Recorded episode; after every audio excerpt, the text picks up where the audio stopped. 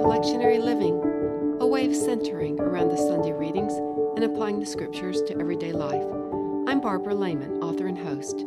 Today I'll talk about the readings for Sunday, November 1st, A Humble Life. This year, All Saints' Day, November 1st, falls on a Sunday. On the Sunday closest to or on November 1st, congregations have the choice of using the readings for the Sunday itself or for All Saints' Day. As I look through all these scripture passages, I'm struck by the similar theme humility. It doesn't matter which one of these you read, the message is to be humble. Somehow, the word humility conjures up the idea of giving up who you are or what you're trying to do with your life. Nothing could be further from the truth. Humility allows a person to be fully herself shedding many burdens which, as can only be seen from a humble posture, were never hers at all. Jesus, in the Matthew 23 passage, is telling people to watch out for those who would place heavy burdens on them. He had in mind a particular group, the Pharisees, who had a lot of rules for everyone else to follow. He also condemns them for showing off their good deeds and for craving status. The process, though, of their placing heavy burdens on the people was Jesus' main concern. Burdening or focusing on others lacks humility. A focus on others, thinking about what they should be doing, or where they have gone wrong, or even where they have gone right, gets in the way of leading a humble life. The constant attention on another, whether blaming or pra- praising, criticizing or helping, keeps a person from an inward look at their own responsibilities. Not only that, but it can get in the way of the other person's life. At home and at work, when people begin acting to please others without considering their own ideas, they have lost themselves. The reciprocal process keeps everyone bound up. Humility, in contrast, is utter freedom. A small example.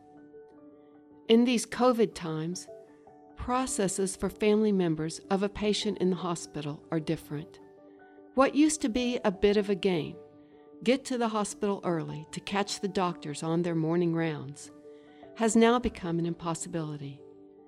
There are two ways of thinking about it one way is to focus on the hospital staff, including physicians, blaming them for not staying in touch. Another way is to see what they are up against and to work to stay in touch over the phone. Before all this can happen, though, is the humble step of seeing one's own anguish at the illness of the family member. Bringing one's own mind into contact with one's emotional system is the beginning Thinking about one's responsibility to others and for self is a help. Once a person is reflecting on the COVID hospital environment, it's possible to recognize one's own need to be in contact with those caring for the family member. It's hard to be left out. That's what all those pre dawn trips to the hospital were about, back before COVID. We are a cooperative species, and staying connected during a family member's illness is as natural as breathing. A humble person, though, can show up without having to be the center of attention. A humble person can be present without pressuring others in any direction. A humble person brings peace to the room, Zoom or real. A humble person does not follow the practice of the Pharisees, heaping burdens on the hospital staff for health problems that go beyond human capacity to solve. Neither does she take on burdens beyond her own capacity. Jesus warned folks about taking on impossible tasks. The ever more exact detail of following the letter of the law while forgetting about its basic principles of kindness and fairness. Whenever a person begins to take on more than she can reasonably do, she is stoking a fire of resentment and blame. A first step towards decreasing one's own arrogance is to practice saying something like, No, I can't take that on right now. Considering one's own agenda, Looking at the calendar with a reality based view is a beginning step towards a humble life. Here are some questions to reflect on this week. I use these to center myself around what I'm trying to do with my life each day. After the questions, I close with a verse from the Psalm for the week.